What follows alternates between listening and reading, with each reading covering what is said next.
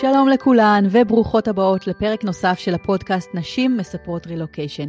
אני מאיה חן וממש כיף לי להיות פה איתכן. למי שלא מכיר אותי, אני גרה כבר כמעט עשר שנים בסיאטל שבארצות הברית, עם בעלי ושלושת הילדים שלנו. אני יזמית חברתית, מנהלת קהילות, ובשנה האחרונה החלטתי לממש חלום ישן ולפתוח בלוג בשם 20 דקות מסיאטל, על סיפורי ההורות שלי, על טיולים שעשינו ועל סיפורי הרילוקיישן שלי ושל עוד נשים כמוני. במהלך השנים המון פעמים הרגשתי בודדה, בייחוד כשנתקלתי בכל מיני אתגרים ושאלות בדרך. אחד הדברים שעזרו לי היו סיפורים של נשים אחרות, שחיזקו אותי וגרמו לי להבין שאני לא לבד בסיפור הזה שנקרא רילוקיישן. בפודקאסט הזה אני ראיין נשים מכל רחבי העולם שנמצאות ברילוקיישן. יחד נשמע את הסיפור שלהן, נכיר את האתגרים שהן עברו, את הקשיים שהיו להן ואת הצמיחה וההתפתחות שהן חוו. ואני מקווה שכמו שהסיפורים האלה חיזקו אותי, ככה הם יחזקו גם אתכן. כדי שבסופו של דבר תדעו שאתן לא לבד, גם אם אתן רחוקות מהבית. ואני שמחה מאוד ונרגשת לארח בפרק הזה את דוקטור רחלי שנהב גולדברג המקסימה. רחלי היא בלוגרית, בעלת הבלוג סנטרל ניו יורק, בו היא כותבת על החיים הישראלים שלה ברילוקיישן. היא גרה היום במדינת ניו יורק, לפני כן בטורונטו ולפני כן בישראל. היא מתנדבת בקהילה ובפרויקטים נוספים בינלאומיים לקידום צדק חברתי, מובילה קבוצות קריאה שחוצות יבשות, מרצה, מנחת קבוצות ודוקטור לעבודה סוציאלית. חוץ מזה היא גם בת זוג לחנן ואימא לאביגיל, לברייב הכלבה, רייבן החתולה ולילי הדג. היי רחלי, איזה כיף שאת כאן, מה שלומך? מצוין, כיף להיות פה, תודה רבה שהזמנת אותי. לילי הדג, אני חייבת לשאול אותך, כאילו, מאיפה זה הגיע? זה הבת שלי בחרה את השם, הלכנו לחנות, זה, זה דג ראשונות השמה שלי, אני קוראת לו. אמ, מתישהו היא חזרה מבואסת מבית הספר, אמ, לא יודעת מה לעשות, אמרתי לה, את רוצה שאני אקנה לך דג? אמרה לי כן, עבר חודש, חשבתי ששכחה, ובום, היא הביאה את זה עליי באיזשהו רגע. נסענו, קנינו דג, והיא בחרה את השם, אמרתי להם, איך את חושבת שצריך לקרוא לו? אה, לילי. אה, וזה גם אפשר לנו ככה לדבר קצת על diversity, כי זה בסדר גמור לקרוא לדג בשם שמקובל אה, להיות שם של נשים. לבנות, נכון. טוב, אבל זה בהחלט, אה, בהחלט סיפור. לפחות היא לא ביקשה איגואנה או משהו כזה, את יודעת, יצאת, יצאת בזול. הבטחתי דג. טוב, אני חייבת להגיד לך שאני ממש אוהבת את הכתיבה שלך. ואת הפוסטים שלך בפייסבוק, ואני באמת, אה, אם אתם לא מכירים, אנחנו נשים אה, בסוף אה, לינקים לדף של רחלי, אני ממש ממליצה לכם לקרוא. מאוד מאוד מעניין לשמוע את כל הסיפורים. אז באמת תודה שאת פה. תודה רבה, וממש מחמיא לי שאת עדיין קוראת אותי. ברור. מאוד מאוד אוהבת. אז בואי תראי, בואי נקפוץ ישר למים, כי בעצם אנחנו פה לשמוע את uh, סיפור הרילוקיישן שלך. וספרי לי ככה, איך, uh, מאיפה הכל התחיל? Um, אנחנו את הרילוקיישן הראשון לטורונטו עשינו בעקבות uh, עבודתו של בן זוגי, הוא רופא, uh, ככה שאחרי uh, העתודה והשנים בקבע, וההתמחות אה, בישראל, זה אה, היה ברור עוד הרבה לפני סיום ההתמחות שאנחנו ניסע לתת התמחות. אה, לא ידענו לאיפה, ידענו שזה לצפון אמריקה, לא ידענו לאיפה, יש להם את כל הענייני הקבלה וההגרלות שלהם שם, אבל דווקא מאוד רצינו טורונטו, דיברנו על טורונטו כל השנים, וככה יצא טוב שבאמת הגענו לשם. אה, אז הגענו לשם לתת התמחות, נסענו, במקור נסענו לשנתיים, אה, ואז אחרי שנה שם הוא התחיל לעשות את התואר השני שם ואת המחקר, אז נשארנו לעוד שנה. אה, ובמהלך השנה השלישית, בעצם עם חיפושי העבודה והתלבטויות אם לחזור לעבודה שמחכה בארץ, או להמשיך לרילוקיישן נוסף בצפון אמריקה, הוצעה לו העבודה בסנטרל ניו יורק, ו- וככה עברנו בעקבות אה, העבודה שלו. עכשיו הוא סניור, הוא מומחה.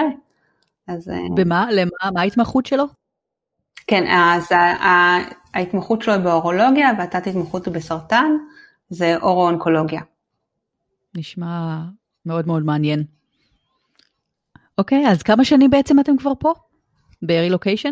ארבע וחצי שנים, מיוני 2016 עזבנו את ישראל לטורונטו, ואנחנו שנה, ב... עכשיו סגרנו שנה בסנטרל ניו יורק. אוקיי, אז בעצם את רצית להגיע לרילוקיישן, או ש... איזשהו חלום שהיה לך, או ככה, טוב, הכרתי אותו, וזה חלק מה... אה, את יודעת, מהפקאג' שמגיע ככה עם הנישואים. אמ, גדלתי לתוך זה, אני חושבת, אה, ככה עם השנים, התחלנו לצאת כשהייתי בת 23, אמ, אז היה ברור שזה חלק מהמסלול, זה דובר, ככה הסתכלנו על המסלול שלו, לאיפה הוא הולך, המסלול שלו היה הרבה יותר, הרבה יותר ברור מהמסלול המקצועי שלי, שהיה, ככה התהווה לאורך הדרך.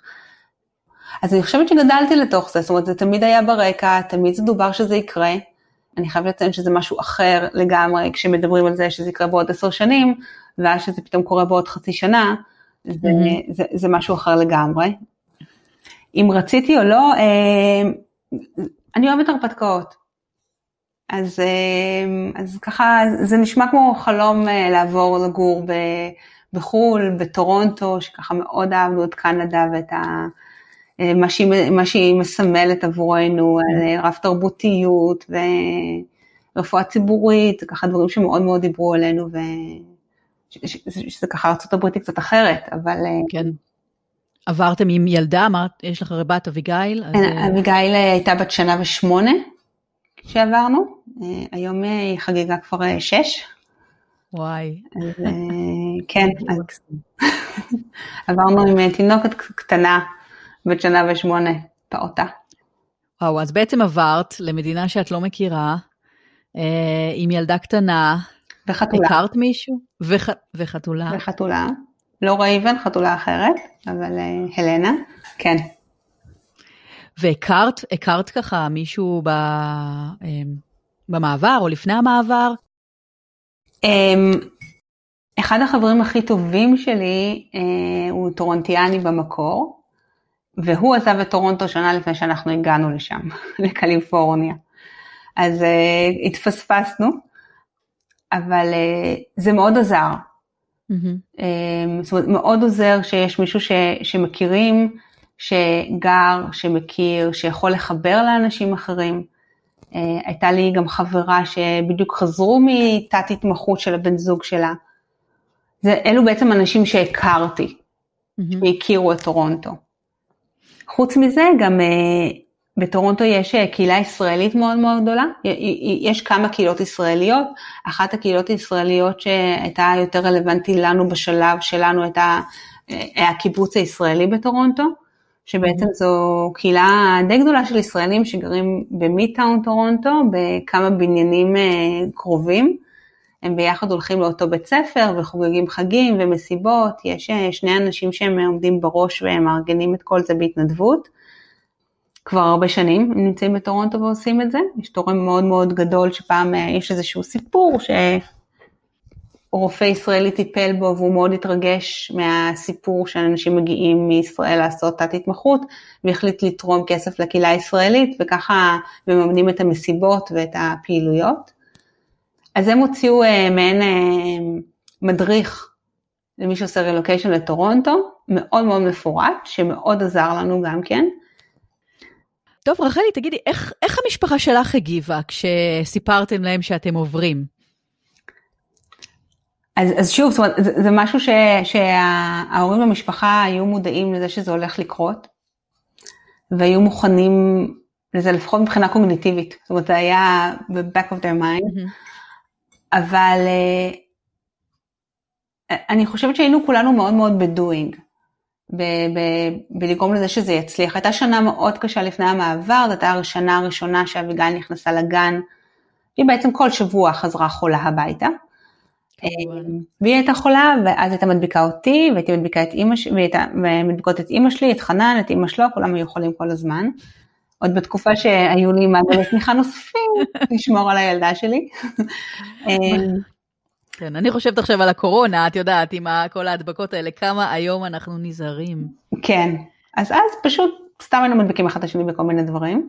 אז הייתה שנה מאוד קשה והיינו מאוד מאוד בדואינג של אה, לעשות את המעבר הענק הזה, כי בעצם ב, אני חושבת שמה ששונה במעבר של תת התמחות לעומת אה, מעברים אחרים, אה, שעשינו את זה מטעם עצמנו, אה, לא מטעם העבודה, זאת אומרת שלא הייתה לנו הדרכה מטעם העבודה, לא הייתה לנו מכולה מטעם העבודה, לא הייתה לנו עזרה כלכלית מטעם העבודה, עשינו את זה פשוט מטעם עצמנו. והיה צריך לתפעל את זה, זאת אומרת עבדנו כולנו מאוד מאוד קשה בדבר הזה, אה, וגם ההורים.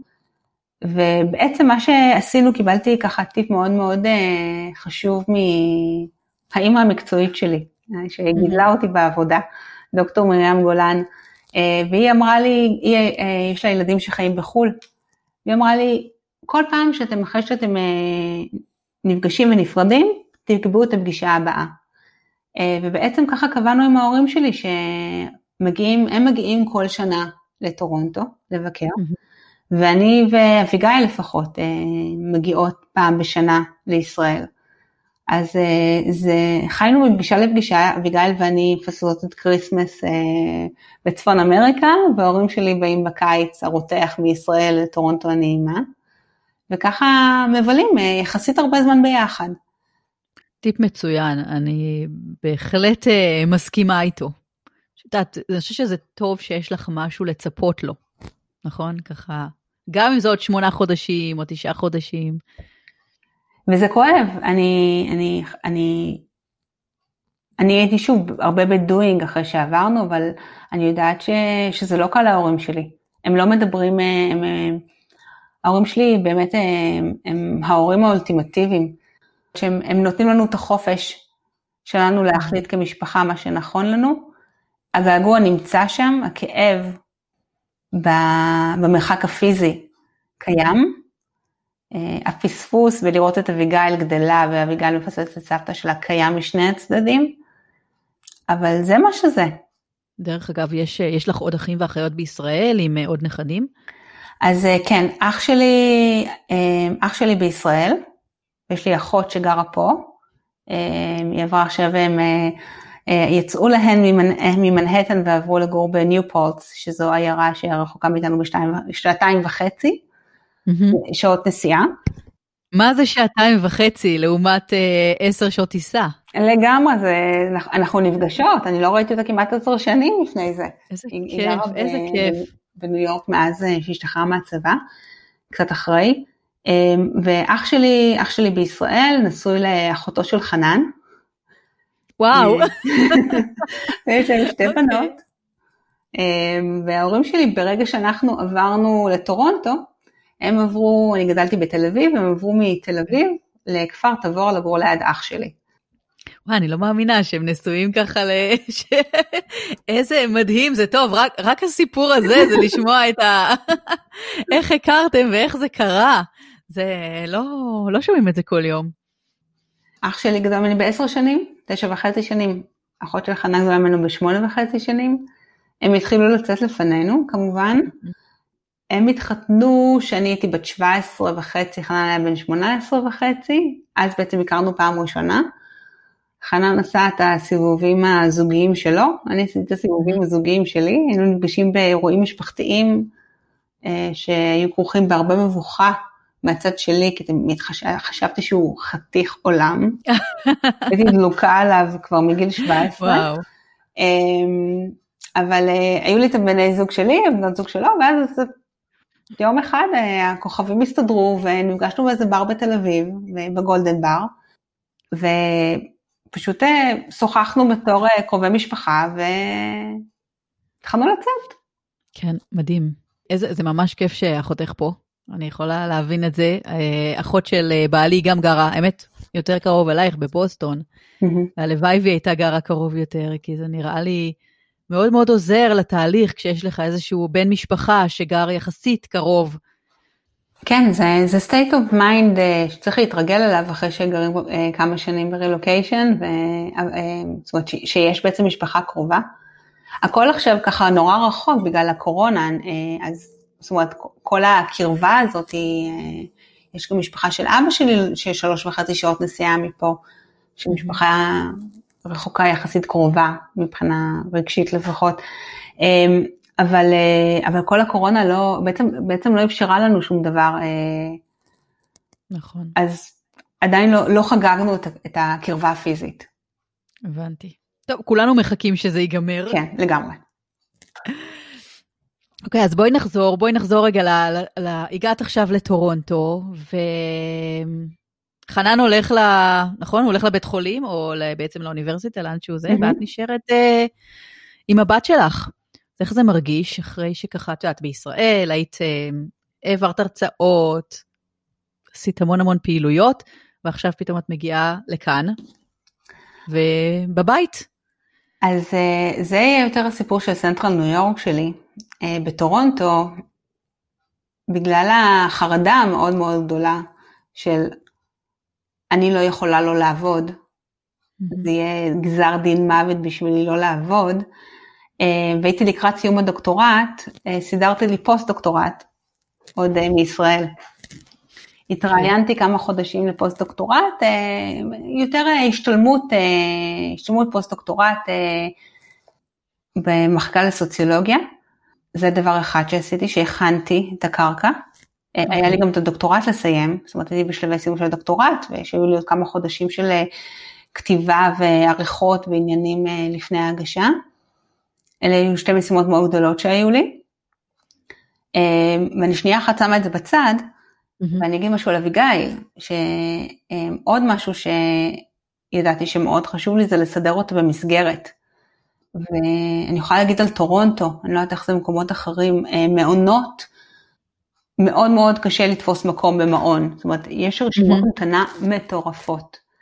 אה, רשמתי לשלושה מעונות שהמליצו לי ולא התכוונו לאף אחד מהם, ואז שבוע לפני, אה, החבר הטוב שלי הזה מטורונטו אמר לי, שהוא פרופסור באוניברסיטה, אה, היה בטורונטו ועדיין במקום אחר, אמר לי, אנחנו את הילדים שלנו שמנו במעון האוניברסיטאי. ואז אמרתי, רגע, okay. אוקיי. חנן סטודנט, אני סטודנטית, יצרתי קשר, mm-hmm. ויום אחרי שנה, ועשיתי את כל הטופסי, את כל הטופסי, ובירוקרטיה, הכל הכל הכל עשיתי לפני מעון מישראל בשבוע הזה.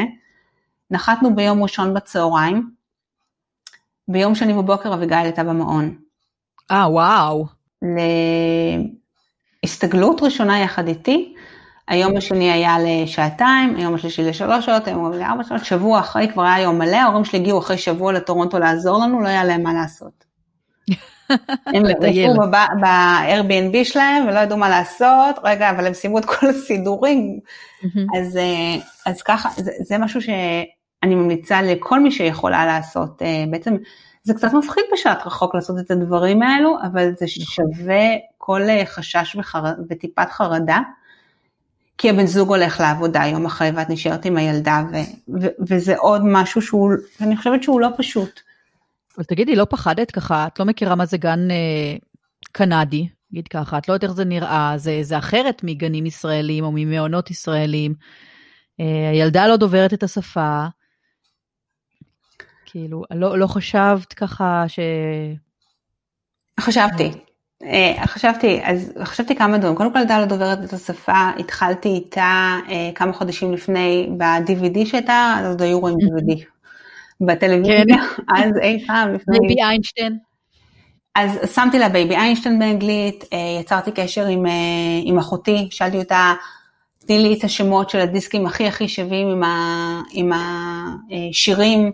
הכי הכי מוכרים, שגם אני אכיר את השירים ששרים פה, כן. וגם שהיא תכיר, שיהיה לה משהו מוכר באוזן, שלא יהיה לה, החוויה לא תהיה לה זרה, גם השפה וגם השירים עצמם. אז אה, זה מבחינת החשיפה של השפה.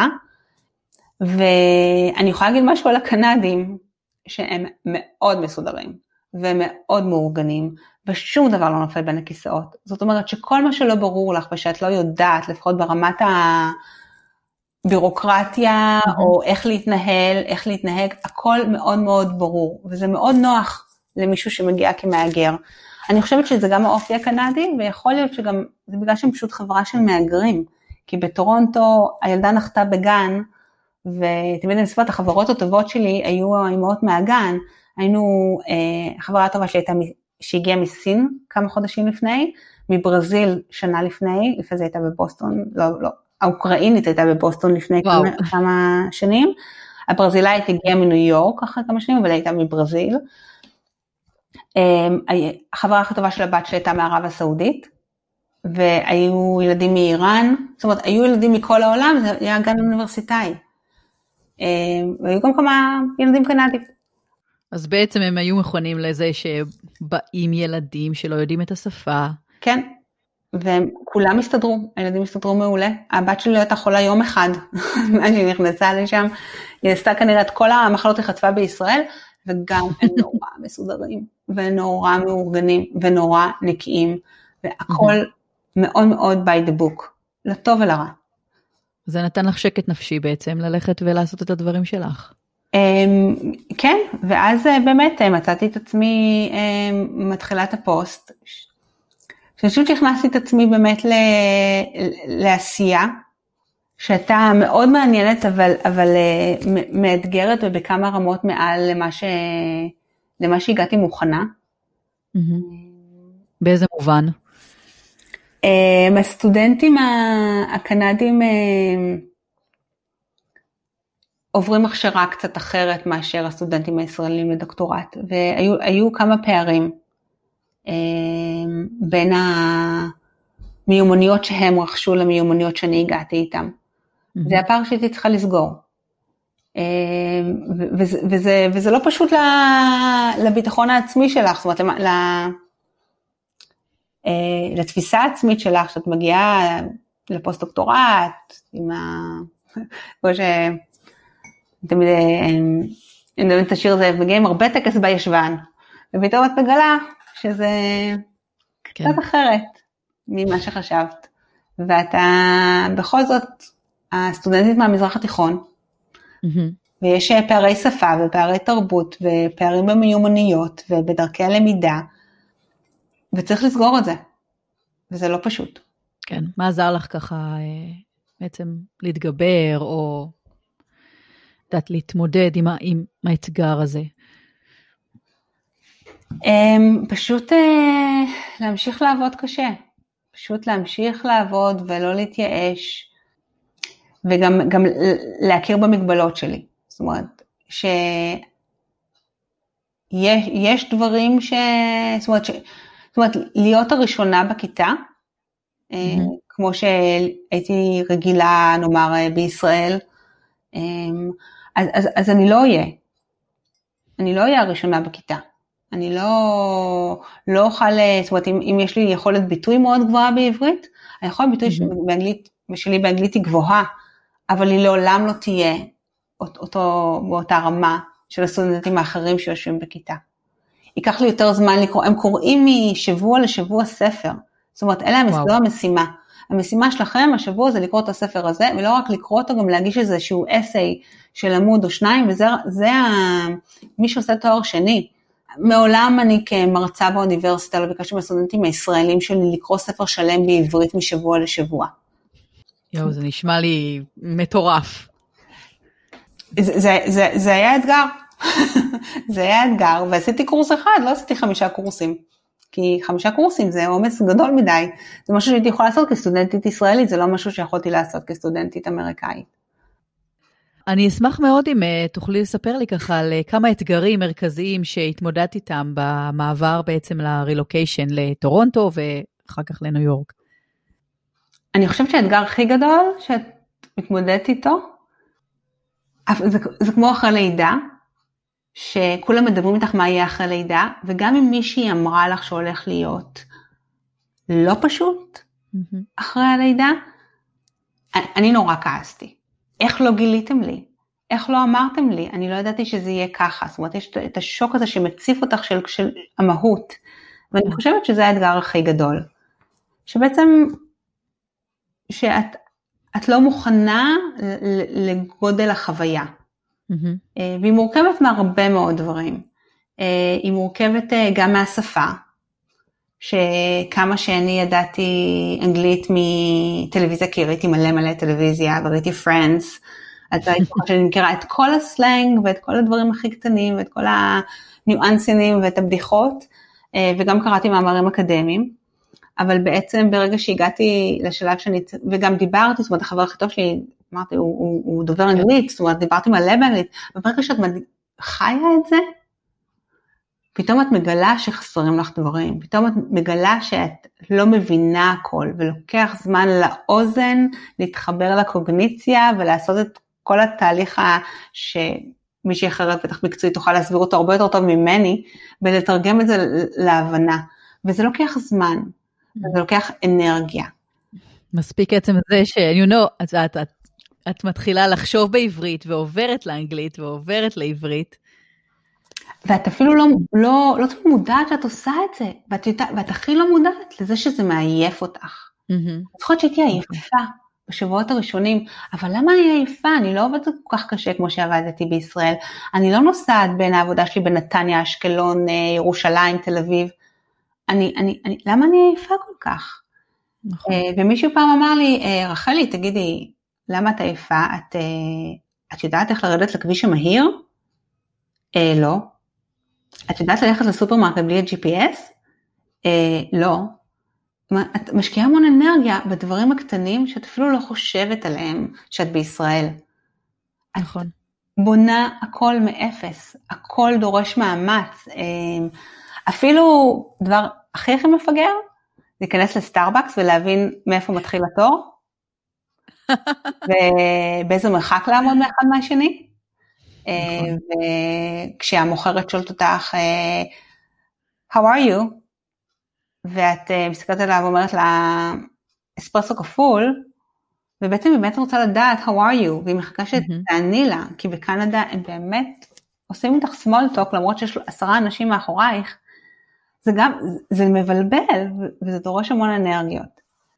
אני עד היום לא יודעת הגדלים בסטארבקס, תשאלי אותי כאילו איך אומרים את הקפה הקטן, אני תמיד מבקש ממנה שתראה לי את הכוסות, לא משנה, זה לא נכנס, גם עשר שנים אחר כך. את מבינה, ואת יודעת מה, משקיעה בזה אנרגיה. זה כאילו משהו ש- goes without saying, פתאום, והיו עוד, אני חושבת שיש עוד שני אתגרים גדולים. אחד מהם זה מעגלי התמיכה. גם את מוצאת את החברות הכי טובות שלך, וגם נגיד כבר הסתדרת ואת יודעת למי להתקשר אחר הצהריים, נגיד, נגיד, נגיד, נגיד, נגיד. אני זוכרת איזשהו רגע שהיה אחרי כמה חודשים, או אפילו בשנה השנייה שהיינו שם, שנסעתי לקחת את אביגיל מה, מהגן. ונסעתי באוטו דווקא, לא לקחתי את הסאבווי, לקחתי, הקלתי על עצמי, לקחתי את האוטו, ונסעתי והרגשתי עייפה. זה היה חמש אחר הצהריים, הייתי גמורה מעייפות, ומה שעבר לי בראש, אני הולכת להיזרק אצל אימא עכשיו. Hmm. אני אקח את האדם מהגן. הנה, ועכשיו זה אפילו מרגש אותי שאני אומרת את זה. כי זו חוויה רגשית נורא משמעותית. נכון. את, יש לך משהו בראש שאת אומרת, טוב, עכשיו אני הולכת להיזרק אצל אימא. ואת לא יכולה ללכת להיזרק אצל אימא. את לא יכולה ללכת להיזרק בשום מקום. אין לך איפה להיזרק. את צריכה to hold it together. Mm-hmm. את מחזיקה את הכל ואין לך ברירה, את לא יכולה לברוח מזה. היה איזה לילה שחנן היה בכנס אה, מחוץ לקנדה, והילדה היה לה 41 חום. וואו. לקחת למיון. וחנן לא עונה לטלפון כי הוא בכנס, ומה, אני אתקשר להורים, מה ההורים שלי יעזרו לי עכשיו? בישראל היה איזה משהו, אני מרימה טלפון להורים שלי, היו מופיעים נכון. בשניידר, כאילו יחד איתי מגיעים לפניי, אבא שלי עומד שם מחכה כבר אחרי שהוא מכנה את האוטו. אז את נוסעת למיון, לבד, הכל עלייך, עם כל המשמעויות של זה. איך זה תמיד קורה? נכון הדברים האלה תמיד קורים? כשהוא לא נמצא. כן. אה, כן, כן. אה, ודרך אגב, בדיעבד אמרו לי במיון, זה לא משנה מה המספר של החום, את לא מביאה אותה רק אם מתחילה לפרכס, או נהיית אפתית. לא יודעת אם אני אעמוד בזה, אבל uh, באופן עקרוני. שברתי את הרגל, חנן נסע לכנס יומיים, שברתי את הרגל יום uh, שלישי נגיד, או שני, לא זוכר מתי זה היה, יום אחרי, uh, הוא עוד היה בבית, יומיים אחרי היה אמור לנסוע לכנס. והוא נסע? כנסים שהוא עובד בהם, והיינו צריכים את הכסף. ותהינו מה לעשות, כבר חשבנו, טוב, אני עכשיו שלושה חודשים עם רגל שבורה, שנייה, אני טסה עם אביגיל עכשיו לישראל, לאימא שלי, מביאים את ההורים שלי לפה, ההורים שלי לא יכולים לבוא לחורף הטורונטיאני מינוס 20 מעלות, יחליקו, ישברו בעצמם את הירך, ואז מה נעשה? אז חנן נוסע לכנס, ואת מסתדרת, עם רגל שבורה וילדה בת ארבע. פשוט מסתדרת. את פשוט עושה את זה, ועשיתי את זה. לא יודעת, השומר בכניסה עזר לי אה, לפתוח את הדלת מדי פעם, לקחת אותה מהאוטובוס אם היה מלא מלא קרח. אז, אז דיברת, דיברת על אתגר השפה ועל האתגר של התמצאות במרחב שלנו. איזה עוד אתגר? אה, היה עוד איזשהו אתגר שנתקלת בו? אמ, זה משהו שאני תמיד אומרת לחנן, שיש דברים שאני לא יודעת, שאני עדיין לא יודעת. וזה נורא מאפיין את החיים ברילוקיישן, כי פתאום אני בכלל לא מבינה שאני לא הבנתי את זה. בוא, אנחנו, אנחנו, סתם דוגמה, אנחנו חיים באזור אה, מאוד אה, טבע, כפרי. אמ, אני עכשיו יושבת במשרד שלי, אני מסתכלת החוצה מהחלון, הכל עצים קדימה, מאחורינו יש יער ושני בתים מימין, שני בתים משמאל. ככה, זה, זה New Hartford, איפה שאני גרה. ותמיד אומרת לחנן, אה, חכה עם הטיולים בטבע, אתה עדיין לא יודע מה אתה לא יודע, תן שנתיים ואז. ולפני חודשיים בערך, אמ, כתבתי, פלירטטתי עם הסיפור הזה באחד הפוסטים שלי, אבל לא כתבתי את הסיפור המלא. אמ, אביגיל הלכה לאיזשהו, סידרנו כמה אימהות, playdate, אה, אה, עם בייביסיטר. וכל אחת אה, שמה 10 דולר, והיה בחור נורא נורא חמוד, בן 19, pre-med, ילד טוב ירושלים ששמר על הילדים, הם היו ארבע בנות ואיזשהו ילד בן שנתיים. והם היו שם בפליידט, ובחמש אני אמורה לבוא לאסוף אותה, אמא שולחת הודעה, הם יצאו לסיבוב ב... בשדה מאחורי הבית, וקצת. וכבר יחזרו. ואת רואה, היא שולחת תמונה של, של ילדים עם מטריות ומגפיים נורא חמודים, הולכים להם בשדה, תמונה פסטורלית לחלוטין, חייכתי לעצמי, שלחתי לאימא שלי, שלחתי לחנן, תראו איזה יופי, איפה אני גרה. אחרי שתי דקות, אה, אני מחכה בחנייה שם, האמא קוראת לי בואי בואי בואי בואי, צאי מהאוטו, בואי איתי, נכנסות לרכב שטח 4 על 4, 4 על 7 שלה, ומתחילות לנסוע לתוך היער. הילדים ברחו לו. אוי ואבוי. לתוך היער. את רואה, אנחנו מגיעות לקצה של היער, אנחנו רואות מטריה זרוקה, והוא בטלפון מדבר איתה אה, ברמקול, ואת שומעת אותו צועק להם, stop, stop, stop, והילדות בורחות, בורחות לו. עכשיו, גשם מטורף, בוץ, יער, אני לא יודעת איפה ללכת שם, אני לא מכירה את האזור, היא, לא יודעת, היא עוד גדלה שם, והיא אומרת, ואני אומרת לעצמי, רגע, אני אמורה להיות לחוצה? אני לא אמורה להיות לחוצה? וואו. איפה המצב הרגשי שלי אמור, אמור לעמוד כרגע פה במה שקורה פה? כי אני לא יודעת לגמרי לקרוא את הסיטואציה וגם לא יודעת לקרוא אותה. סיפור עמי ותמי? כן, שכאילו, ואני באמת לא יודעת עד כמה אני אמורה להיות לחוצה מהסיטואציה. אולי זה סתם מצחיק, אולי, אולי זה באמת mm-hmm. מסוכן, כן. אין, אין לי מושג. אז אני רצה איתה, זאת אומרת, אני רצה, אני עם הסניקרס שלי, אמ, ועם המגפי הנטר אה, שלה, שזה מי שגרה באזור קצת אה, גשום, יודעת, בצפון אמריקה יודעת שמגפיים מאוד כבדות ומאוד חזקות. רצות בבוץ, אה, שלוש קילומטר, שלושה קילומטרים, מגיעות פתאום לאיזושהי חווה, ואני רואה אותה פותחת, אני רואה סוסים בתוך אמ, בתוך גדר, אני רואה אותה פותחת ונכנסת, אני אומרת לה, תגידי, אה, החווה הזו של אימא שלך, רגע, או שאנחנו פורצות לאנשהו עכשיו? אז היא אומרת לו, לא, לא. אה, לא, לחברה. לאימא השנייה שאנחנו רצות לחפש את הילדים. אוקיי. היא אומרת, זה של אימא שלי. קיצור, הילדים, שתי הבנות שלה, הריצו את כל הילדים לחווה של האימא, שגרה בקצה השני של היער.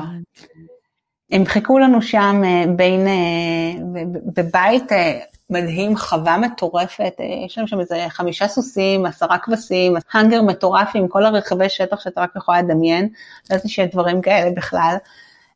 והילדות יושבות, צוחקות, הכל בסדר. איזה התקף לב, אלוהים אדירים. זהו, שבדיעבד הבנתי שיש פה, שהייתה פה סכנה, עכשיו, הוא לא הצליח להשיג אותם, כי הוא היה עם, ה, עם הילד בן שנתיים על הידיים. אז הוא לא הצליח להשיג את הארבע בנות, אבל מזל שהם כן. פשוט ידעו את ה... וואו, הוא בטח, זה הטראומה בשבילו, עכשיו הוא אומר, טוב, אני לא רוצה לראות יותר ילדים. וואו, איזה מסכן, איזה ילד טוב הוא היה, וואו וואו, הוא היה ילד חמוד לאללה. אה, ולאביגיל זה היה, היה מבחינתי, ישבנו לארוחת ערב ושוחחנו על המסר של אה, אם כולם קופצים מהגג, אז אה, גם אתה תקפוץ מהגג. אני שמחה שזה נגמר ככה, את יודעת, בצורה כזאת טובה, ו- ולא, זה יכול היה בכיף... כן, פנייה אחת לא נכונה של הילדות, הן היו מגיעות, אני לא יודעת לאיפה, ומזל שהחשיך כן. מאוחר. לא רק זה, אני יכולה להגיד לך שאצלנו, אצלנו יש בעלי חיים פה ביערות, יש לך פה גם דובים ואיילות וקוגרס. ו... כן, יש פה, יש פה אה, אה, נו, שועלים. כן. יש פה הכל. בקיצור, אני מאוד שמחה שזה נגמר ככה. בהחלט חוויה שבה את לא נתקלת נראה לי בישראל, ב... אה, כן. כן. אז בואי תספרי לי קצת על איזשהו תהליך ככה שאת uh, מרגישה שאת uh, עברת בכמה שנים האחרונות שקשור לרילוקיישן. אני חושבת הדבר הכי מרכזי, שגם ככה אני מדברת עליו הרבה בבלוג שלי, זה הנושא של, ה, של התעסוקה. שבעצם ב, בישראל ידעתי, ששאלו אותי אה, מי, מי את, mm-hmm. ומה את עושה, אה, אז היה לי ברור שאני עונה דרך המקצוע שלי. זאת אומרת, אה, אני עובדת סוציאלית, אני דוקטורנטית, אני מנחת קבוצות, אני מלמדת באקדמיה, ידעתי מי אני דרך, דרך המקצוע שלי, דרך הלימודים שלי. וברגע שעברנו, שעשינו את הרילוקיישן, זה נעלם. זה ביום אחד, את, אה, את, את, את עוברת אה, ממאה לאפס. עכשיו, זה בכל כך הרבה מובנים את עוברת ממאה לאפס, אמ, אבל, אבל יש משהו, כש, כשבאמת את כל השנים, אה, והייתי, והייתי אימא חדשה ליחסית, זאת אומרת, והאימהות היא, זה דבר ש, שמאוד הציף אותי והיה מאוד מאוד מרכזי בחיים שלי, ו, והייתי, ב, ב, עדיין גדלתי לתוך הדבר הזה שנקרא אימהות. אמ, והייתי מאוד אמביוולנטית עד כמה אני משקיעה איפה, כמה בעבודה וכמה באימהות, ולא הייתי מסוגלת להיות 100% באימהות, אני בן אדם שצריך לעבוד. שצריך שיהיו לו חיים מחוץ לזוגיות ומחוץ לאימהות, אני חייבת שיהיו לי את הנישות שלי, והנישות האלה היו בתעסוקה שלי, במקצוע שלי. הייתי מושקעת שם mm-hmm. 100%. ובעצם כשעברנו לטורונטו אז הפכתי להיות uh, רק uh, סוג של סטודנטית, כי עשיתי איזשהו פוסט uh, דוקטורט וגם כן לא במשרה מלאה. המשכתי לעבוד על הדוקטורט, וגם זה לא במשרה מלאה אף פעם, והפידבקים החיצוניים היו מאוד חסרים לי מהעבודה. גם ה... זאת אומרת, העבודה מורכבת מהמון דברים. אמ, אחד מהם זה הפגישות עם אנשים בעבודה, שאת פוגשת אנשים יום יום. את, את באה לעבודה, את אומרת שלום, אומרים לך שלום, מנהלת איזושהי כן. שיחת חולין, אה, ואחר כך, כשאת מסיימת פרויקט, את מסיימת איזשהו, כל דבר, את מקבלת נכון. פידבקים כל הזמן, פידבקים לטוב ולשלילה. זאת אומרת, יש, יש גם וגם, אבל את מקבלת אותם. ופתאום נוצר שקט. אף אחד לא נותן פידבק. והייתי חוזרת הביתה, ובאחר הצהריים חנן היה חוזר הביתה ואומר לי, איך עבר היום שלך? הייתי מסתכלת עליו ואומרת לו, אה, חנן האינטראקציה הכי משמעותית שהייתה לי היום הייתה עם המוכרת בסטארבקס. והיה המון שקט, הייתה המון עבודה mm-hmm. לבד, והיה המון המון שקט. אפשר להגיד שזו הייתה טראומה. אה, טראומה שידעתי לנסח אותה ולהגדיר אותה אה, הרבה פעמים כשזה, כשהרגשתי את זה, אבל mm-hmm. הרבה בדיעבד. זאת אומרת, כי, כי לקרוא על רילוקיישן ולחקור את הנושא של רילוקיישן, כי זה מה שאני יודעת לעשות, לחקור, התחלתי לעשות את זה רק כשעברנו לסנטרל ניו יורק. כי בטורונטו עוד, עוד, עוד אה, אז אמרתי, רגע, אנחנו פה, אנחנו לא פה, אנחנו עוד שנייה חוזרים, אנחנו כאילו בשביל מה להתחיל, זאת אומרת, הייתי במקום קצת אחר. וכשעברנו לסנטר ניו יורק, פתאום נפתחה הנישה הזו, אבל עוד משהו קרה שעברנו לסנטר ניו יורק, כבר לא היה לי אישור עבודה. בטורונטו עוד התאדבתי בארגונים חברתיים, בטורונטו עוד עבדתי קצת כמנחת קבוצות, לאט לאט יצרתי קשרים והנחיתי בפדרציה היהודית קבוצות של אה, שינשינים אה, חוויה אדירה וכיפית ונהדרת שהייתה לי שם. עבדתי באוניברסיטה כעוזרת הוראה, כן. זאת אומרת, עשיתי דברים. אבל uh, כשהגענו לסנטרל ניו יורק בעצם uh, עברנו לארה"ב וארה"ב את לא מקבלת אישור עבודה באופן אוטומטי יחד Mhm. עם הבן זוג שלך. וגילינו שלא לא רק שאני לא מקבלת אישור עבודה למרות שזו הייתה ההבטחה, ידענו שפתאום הבנו שזה לא שעבדו עלינו זה פשוט ייקח הרבה יותר זמן ממה שחשבנו. גיליתי גם שאני מוגדרת פה כדפנדנט בוויזה שלי. שזה יופי יופי לאישה פמיניסטית כמוני, שאני יושבת תלויה בבן זוג שלי, שאפילו כרטיס אשראי אני לא יכולה להוציא, רק על שמו. מהמם. זאת אומרת, עם השם שלי, תחתיו. כי, כי אין לי social security number בארצות הברית, זאת אומרת, אין לי תעודת זהות. אני פה על ויזה שתלויה בחנן. וכבר אין אה, פוסט דוקטורט, כבר אין עוזרת הוראה בטורונטו, כבר אין קבוצות, כבר לא יכולה אפילו לחפש את זה. ואז את בבית, ואז באמת, חנן הולך לעבודה, וגיא הולכת לבית ספר, יום אחרי שהגענו לפה, היא כבר הייתה בבית ספר, אותו תרגיל שעשיתי בטורונטו. אני מאוד מאורגנת ומנוסה בדברים האלו. אה, ואז, נש... ואז השאיבה לוואקום, רגע, מה, מה, מה קורה פה? חיה בבית המדהים הזה, באזור הכפרי החלומי. אנחנו פה, אנחנו, חנן יש עבודה טובה, וגיא מרוצה בבית ספר, ו... ומי אני, ומה אני, ו... ומה אני הולכת לעשות עכשיו כשאני אקבל אישור עבודה, וגם כשאני אקבל Mhm. אישור עבודה, אני כבר לא מי שהייתי לפני ארבע וחצי שנים. וגם אם אני מי שהייתי לפני ארבע וחצי שנים, אין לי את הקשרים החברתיים פה. אין לי את, ה- את, ה- את, ה- את, ה- את ההון החברתי התעסוקתי שבניתי בישראל מאז שרגלי דרכה ביום הראשון לבית ספר לעבודה כן. סוציאלית. מאיפה מתחילים בכלל? אז מאיפה אה, מתחילים באמת? מה היה השלב הראשון?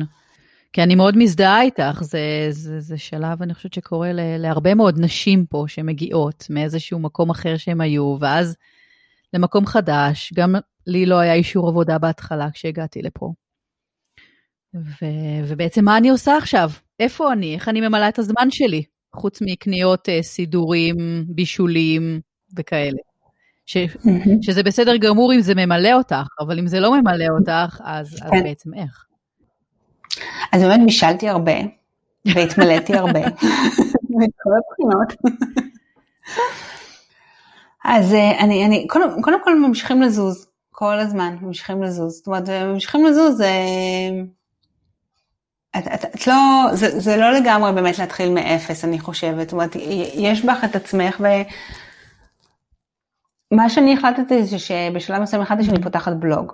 למה דווקא בלוג? זה היה משהו שחשבת עליו ככה לפני, שעלה לך בראש, כתיבה? לפני שנסענו לטורונטו, לפני ארבע וחצי שנים, עשיתי לי רשימה של כל הדברים המדהימים שאני הולכת לעשות בטורונטו, כי יהיה לי מלא זמן. אז uh, היו, שם, היו שם כל מיני דברים.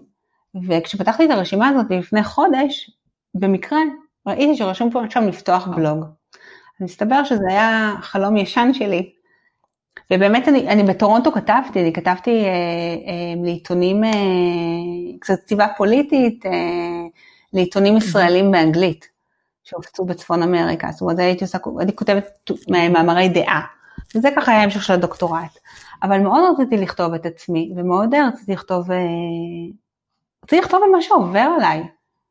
כי הבנתי שמה שעובר עליי לא עובר עליי, רק עליי, עובר על הרבה נשים ברילוקיישן. ואני מאוד אוהבת לכתוב. האתגר הגדול היה זה לדבר על מה שאני מרגישה וחושבת באמת מבפנים מול כולם. ולכתוב בלוג, אם את לא כותבת אותנטי, אז, אז, אז, אז אין בזה כל כך טעם, זאת אומרת לא היה בזה טעם מבחינתי, זאת אומרת הרגשתי שזה יפספס את המטרה. אז זה היה אתגר מאוד מאוד גדול לחשיפה. והיה אתגר מאוד מאוד גדול של בכלל לתת למישהו לקרוא את מה שאני כותבת. כי כתבתי הרבה שנים לעצמי את המחשבות ואת הרגשות שלי, אבל לחשוף את הכתיבה שלי זה קצת כמו להתהלך ערומה. רגע, אה, מה זה הצלוליטיס שיש לך שם בירך השמאלית והימנית? כאילו, זה לא נראה טוב, אז, אז מה, הסתכלו לי על הצלוליטיס של, ה, של הכתיבה שלי, זה, זה נורא פחדתי מזה. והאם כותבת מספיק טוב, ומי יקרא? כן, וזה מעניין בכלל, מי בכלל יקרא אותי. ו, ואז, וגם החשיפה של החיים החוצה זה גם לא משהו שבאתי בי לחנן. חנן בן אדם מאוד מאוד פרטי. אה, בפייסבוק של חנן אה, את לא תראי שום דבר חוץ מלייקים לפוסטים שלי וגם בגלל שאני מכריחה אותו. אה, חנן, לא עשית לי עדיין לייק, מה זה לייק? תעשה לי לב. כאילו, מה זה לייק? זה לא עוזר לכלום, comment. אני לא, אני אשתך, תעשה לי לב. אז זה גם, זאת אומרת, זה היה צריך להיות ההפך מולו. מאחורי כל אישה מצליחה יש בעל שעושה לייק. נו הנה, לב, לב. אתה אוהב אותי, לפחות. אז אחרי שחקרתי את כל הנושא של נשים ברילוקיישן, קראתי ספרות אקדמית, קראתי ספרות לא אקדמית, אה, הסתובבתי בבלוגים, מצאתי אה, אה, את יונית צוק, שכתבה בלוג כשהיא הייתה בבולטימור, בתת התמחות של הבן זוג נכון. שלה לפני, לא יודעת כמה שנים, אני חושבת לפני עשר שנים, משהו כזה, ויש לה פוסט אחד שכותבת למה כל אישה ברילוקיישן צריכה בלוג. והיא כותבת שם כמה שזה נתן לה משמעות, כמה זה העסיק אותה בחיים האלה של הוואקום שאת נקלעת אליו, כמה שהיא דיברה על זה שהיא היא, היא צריכה ללכת לצלם תמונות לבלוג ושזה מעסיק אותה. שהיום היא צריכה ללכת לחפש לוקיישנים, אמרתי לעצמי, איזה לצלם, מה לצלם, שאני אלך לחפש לוקיישנים, כאילו זה נראה לי נורא מוזר שאני אלך לצלם, כאילו זה משהו שנורא עזר לי, אמרתי זה אני בטוח לא אעשה. אבל לכתוב אני רוצה. אה, הדפסתי את זה, לקחתי את חנן לבית אה, קפה מסעדה, אה, מסעדה הכי שווה פה באזור, שהיא באמת שווה ונבחרה לאחת המסעדות הכי, בעשר הכי וואו. שוות בניו יורק לפני כמה שנים. זה באמת וואו, כי זה, אני באמצע שום מקום. וישבנו שם בטיילור אנד, לא זוכרת מה, ו... אה, אמרתי לו, אה, תקשיב, בוא, בוא תקרא את זה, את, ה, את הבלוג של יונית, אה, והוא הסתכל עליי ואמר לי, אוקיי, מה? אמרתי לו, מה אתה חושב על זה? אמרתי אני רוצה לפתוח בלוג, אז הוא אמר לי, סבבה, תעשי את זה. עכשיו, זה לא שהיא צריכה לקבל רשות ממנו, אבל חנן תמיד מהדהד את כל ה... החששות שיש לי מבפנים. וברגע שהוא לא הדהד לי אותם, הוא אמר לי, לכי על זה, אמרתי, וואלה, כנראה אני רוצה ללכת על זה, ובאמת ואז התחלתי, והתחלתי בקטן, ואת הפוסט הראשון, אה, אשת הרופא, פרסמתי, אה, בניתי את האתר לבד ומאוד נהניתי מכל העשייה הזו ולקח לי את הזמן אה, חודשיים שלושה לבחור את השם ואת התמונת רקע, ממש עשיתי את זה לאט, בדרך כלל אני עושה דברים מאוד מהר. את הפוסט הראשון פרסמתי עוד בשטיפות ידיים אינטנסיביות שבוע לפני שסגרו פה את הכל, לפני קוביד. אה, ואז פרסמתי כל שלושה שבועות, אז בעצם הבלוג הוא משהו ממש חדש, כך הוא ממרץ? הוא ממרץ, כן. אתה...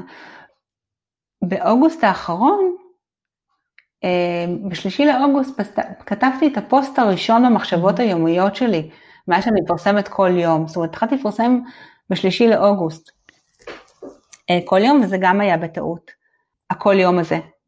חברה אמרה לי, אה, את מעלה תמונה? אז תכתבי כמה מילים. אז כתבתי, יצא לי, רציתי לכתוב כמה מילים, יצאו לי כמה משפטים, מלא לייקים. טוב, גם מחר אני אעלה תמונה. העליתי תמונה עם כמה משפטים, עוד לייקים. אמרתי כאילו, מה, אנשים קוראים מה שאני כותבת? כאילו, איזה כיף לי, כאילו, פתאום יש לי, מהדהדים לי מבחוץ אנשים, זאת אומרת, אני כבר לא לבד נכון. כל כך. אה, ואז התחלתי לכתוב כל יום. את יודעת, אז באמת, זה הדרך שאני הכרתי אותך, כי אני התחלתי אה, לקרוא את הפוסטים היומיים האלה, ולאט לאט הרגשתי שאני ממש מתחברת לרחלי, שאני ממש מכירה אותך. ואני חושבת שזה שהצלחת לגרום לי להרגיש ככה, שאנחנו כאלה חברות קרובות, ואנחנו מכירות, ואני יכולה ממש להזדהות איתך, זה, זה מדהים. ואני חושבת שזו תחושה מדהימה שאת אה, הצלחת לתת. אמ, נשים כותבות לי, אמ, נשים כותבות לי גם בתגובות וגם mm-hmm. אני מקבלת הודעות בפרטי, שכותבות לי אה, על החיבור ועל זה שמהדהד להן, ואותי זה מאוד מרגש, כי, כי זה כל כך לא ברור לי מאליו. זו הייתה המטרת על, שבסופו של דבר, זאת אומרת, באמת, שמישהי שכמוני, שהייתה במצב שלי, שאם הייתה מגלה את עולם הבלוגים האלה וכל העולם של, ה, של, של נשים שנמצאות ברילוקיישן שכותבות ואת הפודקאסטים ואת הספרים, אם הייתי מגלה אותם כמה שנים לפני, אז אני חושבת שהחיים שלי היו קצת אחרת. והרגשתי שהצטרפתי לקהילה הזו של, של, ה, של אלה ש, שכותבות את החיים שלהם ברילוקיישן, זו הייתה מטרת העל, אבל, אבל הרבה גם זה, זה, זה, זה, היה גם, זה גם היה בשביל לשרוד. ואני חייבת לציין ש...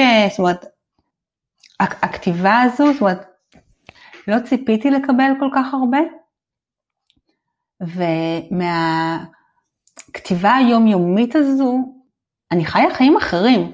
חנן אומר לי, אני, אני מתיישבת, אני כותבת בערב, זאת אומרת, אני כותבת, אני שמה את אביגיל שם בשמונה, מביאה לי אספרסו, סודה, מדליקה לי נר ויושבת לכתוב. עכשיו, אני, אני בדרך כלל לא יודעת מה אני הולכת לכתוב לפני. לפעמים יש לי איזושהי הברקה במהלך היום, אני אומרת, זה מה שאני הולכת לכתוב היום, אבל בדרך כלל אני לא יודעת. וחנן אומר לי, כאילו, את לא צריכה לכתוב כל יום, מה את כותבת כל יום? את, mm-hmm. תשחררי את זה. אני לא רוצה לשחרר את זה.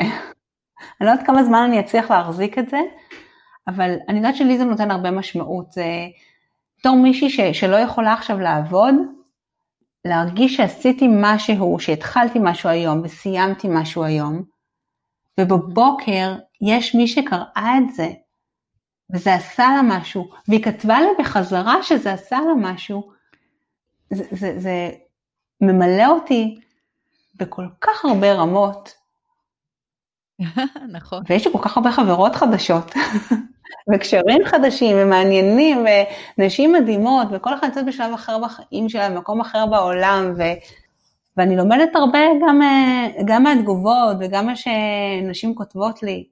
זה כיף נורא גדול. אני מאוד מאוד מבינה אותך. אחת מהסיבות שאני רציתי בעצם להתחיל עם הפודקאסט הזה, זה בעצם הסיבה הזאת. את יודעת, כאילו, להרגיש שאני יכולה לתת ממה שיש לי לאנשים אחרים, ואם אם אפשר לעזור אפילו למישהו אחד ש, שיש לו איזשהו קושי או שנמצא בהתחלה או מתמודד, אז, אז את, עשיתי את שלי. זה ממש, ממש מרגיש לי ככה. אז תמשיכי, תמשיכי לכתוב. היי, איזה כיף לנו שאת ממשיכה לכתוב. עברת עכשיו, ל... בעצם עברת לניו הרטפורד, נכון? זאת אומרת, עכשיו את גרה בניו הרטפורד, בסנטרל ניו יורק. יש לך ישראלים שגרים מסביבך? את, uh, המקום הזה ככה, יש ישראלים או יהודים? באזור? אמ, אין פה ישראלים בכלל. יש פה, הישראלית הראשונה תהיה שעה נסיעה בסרקיוס, אז, אז אין, אין פה ישראלים, זאת אומרת אין פה קהילה ישראלית, אין פה ישראליות, אמ, וזה משהו שהוא מאוד, אה, כן. כשאין לך אותו את מרגישה כמה שהוא חסר, כי יש משהו ב, ב, בשיח עם חברה ישראלית ש, ש, שאין אותו עם, עם אף אחד אחר, זאת אומרת זה, זה משהו שאני יודע, לא פיצחתי בדיוק מה זה, אבל זה חיבור אחר. אז אין פה ישראליות, mm-hmm. אבל יש פה קהילה יהודית קטנה. שוב, אני מגיעה מטורונטו, ששם אה, המורה של אביגיל בגן הייתה יהודייה, וחצי מהגן שלה היו יהודים. זאת אומרת, לא באוניברסיטה, אבל אחר כך בבתי ספר שהייתה. אה, ופה, אה, אנחנו המהגרים היחידים בניו הרטפורד יש 98 אחוז לבנים. זה אומר שאין פה, פה מהגרים. ביוטיקה יש מרכז גדול של מהגרים שזו העיר ליד, אבל בעיר שאני גרה בעיירה אין פה מהגרים, זאת אומרת המבטא שלנו, זה שאנחנו ישראלים, שאנחנו לא מפה, זה נורא יוצא דופן. זה שאין לנו אימא ואבא פה, זה שלא חנן ולא אני, כן. בדרך כלל כאילו אנשים חוזרים לפה. יוצאים לקולג' וחוזרים לגור ליד ההורים כי זה אזור מאוד טוב עם חינוך מעולה לילדים, אז זה משהו, ב... אז ככה הם חוזרים. אמ, אז אין פה ממש diversity, אנחנו אה, משהו מאוד יוצא דופן, אה, אבל יש פה קהילה יהודית אה, קטנה וחמודה, אנחנו mm-hmm. חלק מהקהילה הזו, חודש אחרי שהגענו לפה, כן. איתרו אותנו והזמינו אותנו למסיבת חנוכה, שזה ממש לפני שנה, והגענו והרגשתי קצת בבית כזה. Mm-hmm. הגעתי לשם והרגשתי מאוד שייכת, שמקבלים אותי ומחבקים אותנו. אמ, אז הצטרפנו לבית הכנסת, אמ, משהו שלא mm-hmm, כן. הייתי מהמרת עליו שיקרה לי, אה, בתור אה, חילונית, חילונייה גמורה. הצטרפנו לבית הכנסת, אה, אביגיל הולכת ל-religious school, הם קוראים לזה פה, ל-Sunday school, בעצם בימי ראשון. אני הצטרפתי לוועדות, לשתי ועדות בבית הכנסת, ככה בהתנדבות, והוזמנתי לבורד של הבית כנסת לפני ככה וככה חודשים, והיום אני בבורד של הבית כנסת הרפורמי, שתגידי, זה לאחת החברות שלי מישראל, הם, הם יגידו לך שאת משקרת. כי זה לא יכול להיות. ואני נטע זר פה, אני גם ישראלית, שאומרת מה שאני... באחת הוועדות, שעוד אה, לפני קורונה, שמישהי באה וישבה בה, באה לוועדה ואמרה, אה, אמרה לי בסוף הוועדה, תקשיבי, אני באתי רק כדי לראות אותך בוועדה הזו, וואו. כי שמעתי שאת אומרת את כל מה שכולם חושבים. מעין הצגה ישראלית שכזו. אז אנחנו מוזרים ושונים, ואני בסדר, אני ישראלית, אין מה לעשות. איך את שומרת על הישראליות שלך? זאת אומרת, דוגמא, את מדברת עם אביגיל בעברית? אה, אני מדברת גם וגם. זאת אומרת, זו בחירה ש, שעשינו, זה, זו סוגיה לגמרי שלמה של אה, לדבר עם ה... איזה שפה לדבר עם הילדים. אבל אביגיל גדלה בצפון אמריקה, אביגיל למדה לדבר עברית ואנגלית ביחד בעצם, אה, גיל שנה ושמונה. היא ידעה כמה מילים בעברית, אז היא למדה את העברית והאנגלית ביחד. אנגלית, העברית לא משתפרת כל פעם שהיא פוגשת את ההורים שלי, אבל היא חיה באנגלית רוב הזמן, בבית, בבית הספר, מסגרות. אה, אני עשיתי החלטה שאני מדברת איתה כמה שיותר בעברית, אבל הרבה באנגלית, כי מאוד, בתור עובדת סוציאלית, השפה הרגשית, שהיא תוכל לבוא הביתה ולספר לי איך שהיא מרגישה, בלי להתחיל לחשוב, אה, בלי שאימא שלה עכשיו תתעכב איתה, אה, רגע, mm-hmm. רגע, רגע מותק, לא, לא, לא, לא רוצה לשמוע מה קרה לך עם החברה שלך באנגלית, תספרי עכשיו בעברית, אני לא רוצה mm-hmm. שהיא תתעכב בזה, אני רוצה פשוט שהיא תחלוק איתי מה שהיא מרגישה. אז אני נותנת לה את mm-hmm. החופש ואני מעודדת אותה לדבר עברית. והיא יודעת כמה שזה חשוב לנו, אז היא גם משתדלת. אני שומעת רשת ב' כל בוקר. אני מאזינה למוזיקה ישראלית. ואני כותבת בעברית. ואנחנו, כל הזמן אני אומרת לאביגיל, אנחנו ישראלים, ואמא ואבא ישראלים. היא גם קנדית, היא גם ישראלית, והיא גם אמריקאית. היא שלושה דברים ביחד, יש לה שלוש, אה, שלושת דגלים אה, תלויים אצלה בחדר. אה, אבל אמא ואבא ישראלים, ואמא ואבא לא אמריקאים. וזו אמירה שנאמרת פה, זאת אומרת, אנחנו כן. מדברים את זה, אנחנו לא מנסים להיות משהו אחר. את יודעת, הדילמות שלנו כל הזמן, בעצם, איך אנחנו משמרים את הישראליות, עד כמה הם ישראלים מול אמריקאים או מול כל uh, תרבות אחרת. אז עכשיו הגענו לפינת השאלה הזהה, שפה יש לי שלוש שאלות, שישראלים שחיים בישראל שואלים הרבה פעמים אנשים שהם חיים ברילוקיישן, ומעניין אותי מה התשובות שאת נותנת להם. אז השאלה הראשונה היא, מתי אתם חוזרים? אז uh, אני חייבת לציין שיותר מאחלים לי שנחזור, mm-hmm. מאשר שואלים אותי מתי אתם חוזרים. תחזרו לארץ, ובארץ הכי טוב, וככה, זה, זה אני שומעת את זה הרבה הרבה איחולים כאלו. Uh, אבל כששואלים אותי מתי אנחנו חוזרים, uh, תשובות שלי די קונקרטיות. אנחנו, לכן יש עוד uh, חוזה לשנתיים, נסיים את השנתיים האלה ונראה מה יהיה. בואי נעבור לשאלה הבאה. אה, טוב, אני חושבת שאולי קצת דיברנו עליה, מה את עושה שם כל היום? יצא לך? ששאלו אותך מה את עושה שם כל היום? זהו, ש... ש... בגלל שאני כל כך עסוקה תמיד, ותמיד כשמנסים לקבוע איתי שיחת טלפון, אני, אני נורא נורא עסוקה ואני אף פעם לא מוצאת את הזמן לדבר עם אף אחד, ו... טוב, אז אה, כן, בואו נקבע לעוד איזה, איזה שבועיים. אני, אני תמיד מעסיקה את עצמי איכשהו. וגם אם אני מרחתי יום שלם, זה מה זה לא היה בכוונה, עם עצמי. אז, אז תמיד, תמיד אני סביב משהו, תמיד אני ממציאה לעצמי איזשהו פרויקט, תמיד אני ממציאה לעצמי איזושהי תוכנית של עשייה, אז... אה, מעולה שאת מצליחה לעשות את זה. תדעי לך שלא כולם מצליחים, יש הרבה אנשים שלא מסוגלים ככה להניע את עצמם לפעולה. אה, נכון, זה באמת ממש קשה, וזה חלק מהעניין של ה... ככה, של ה... מקום שאני מרגישה שאני מאוד רוצה, רוצה לעזור לנשים אחרות, להבין עם עצמם מה בכלל אפשר. אני יכולה להגיד שבטורונטו, שמצאתי את עצמי משתעממת, הייתי הולכת לבלט, באמת את הכרטיס נורא יקר, אז הייתי קונה כרטיס אה, ביציאה למעלה שרואים חצי במה, כן. וגם יוצאת באמצע, בגלל ששילמתי כזה כרטיס נורא זול, לא היה אכפת לי לצאת באמצע כשהייתי משתעממת, אז קניתי את הדברים כאלה. אה, והשאלה האחרונה היא כמובן, אה, את לא מתגעגעת למשפחה? אז כן, את זה שואלים אותי הרבה, ואני נורא מתגעגעת. ברור, כולנו מתגעגעים. זהו, אפילו עכשיו שאני אה, אומרת את זה, יש לי דמעות בעיניים, כי אני נורא מתגעגעת, אני מתגעגעת לאימא שלי, לאבא שלי, לאחים שלי, אני מתגעגעת לתל אביב, לחברות שלי, לחיים בעברית, לחיים, אה, אה, לחיים במקום שאת מרגישה ש... שאת משתלבת בתוך הנוף והנוף משתלב בך ואת, ואין שום דבר חיצוני לשום דבר שבאופן טבעי נמצא במקום הזה. אבל החיים פה נורא טובים וטוב לנו ואנחנו מאושרים כמשפחה וכל אחד אה, גם מאושר בפני עצמו. אז חיים עם, ה... mm-hmm. עם, ה... עם הכאב של הגעגוע ועושים מה שאפשר כדי לא להתעלם ממנו. להסתכל לו בעיניים ולעשות פעולות שיקלו עליו. אין ספק שכולנו מתגעגעים.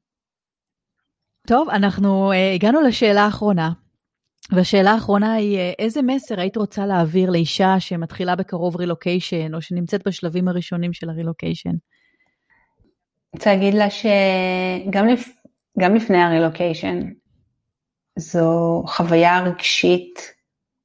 נשים את כל הבירוקרטיה וכל המעברים של כל הדברים והציוד וזה, שזה עומס מאוד מאוד גדול, אבל זו חוויה רגשית מטלטלת, עוד, לפני המעבר, אה, וגם אחרי. ולהגיד לה ש, ש, שכל מה שהיא מרגישה זה, זה נכון, וזה לגיטימי, וזה קשה, וזה אמיתי, וזה מאוד מעייף, אבל, אבל היא לא לבד. שיש, אה, שיש המון המון קהילות והמון נשים שרוצות אה, לעזור ולסייע ולתמוך, ושרק תיעזר, גם אם, גם אם לא להיות אקטיבית בכל, ש, שתקרא, שתבדוק, שתיכנס לקבוצות בפייסבוק, ש. שלא תישאר עם החוויה הזו לבד. ושתעיז לדבר על הקושי, כי גם דברים ש... נדמה שאנחנו צריכות נורא להתבייש בהם, אני חושבת שנורא נורא צריכה להתבייש בזה שעשיתי את זה, נגיד סתם אני זורקת פדיחה עם השפה, אז עוד המון המון חוות את זה. שהיא לא לבד בשום דבר, אה, ושלא תישאר עם זה לבד. כל כך כל כך חשוב, אני ממש ממש מסכימה איתך. טוב, המון המון תודה, רחלי. בואי, אה, הדבר האחרון, אם תוכל, תוכלי להגיד אה, איפה אפשר ליצור איתך קשר, או איפה אפשר לקרוא עוד את הסיפורים שלך? אז קודם כל, אפשר ליצור את הקשר, אני ממש שמחה שנשים פונות אליי וכותבות לי. אפשר, בגוגל אפשר לכתוב רחלי שנהב גולדברג, או דוקטור רחלי שנהב גולדברג, ואז אפשר להגיע מאוד מאוד בקלות לבלוג שלי, סנטרל ניו יורק, החיים הישראלים שלי ברילוקיישן. בבלוג יש את המייל שלי ואת טופס צור קשר, ואפשר גם למצוא אותי בפייסבוק. אני תחת רייצ'ל שנהב גולדברג. אה, באנגלית. אה, אפשר אה, למצוא אותי בקלות שם, שם גם כל הפוסטים שלי מתפרסמים, ודרך המסנג'ר זה דרך מעולה לכתוב לי. ואני כמובן אשים קישור לכל הפייסבוק של רחלי ולבלוג בתיאור של הפרק הזה, אז אפשר פשוט אחר כך לגלול למטה ולקבל את זה ולראות את זה, ובאמת לכו ותקראו. טוב, המון המון תודה. וואי, רחלי, זה היה מדהים, והיה לי ממש כיף ומעניין אה, לשמוע את הסיפור שלך ולארח אותך. שיהיה לך המון המון בהצלחה עם המשך עם הבלוג, ואת יודעת, כמו שאומרים, בחיים, בחיים בסנטרל ניו יורק. אז אני, אני ממש נהניתי, עבר לי בצ'יק, ממש כמו, כמו דקה, כמו שבת שלי אומרת, ממש תודה לך. תודה שאת פותחת את הערוץ הזה, גם לחלוק את הסיפור אה, האישי שלי, אבל גם אה, פותחת ערוץ אנשים אחרות, לשמוע, לשמוע את החוויות אה, ש, ש, הטובות והמאוד מורכבות של נשים אחרות ברילוקיישן. היה לי ממש כיף. גם לי, תודה רבה רבה. תודה על הכל. תודה רחלי ותודה רבה לכן, המאזינות הנפלאות והיקרות, שהקשבתם לעוד פרק של הפודקאסט נשים מספרות רילוקיישן.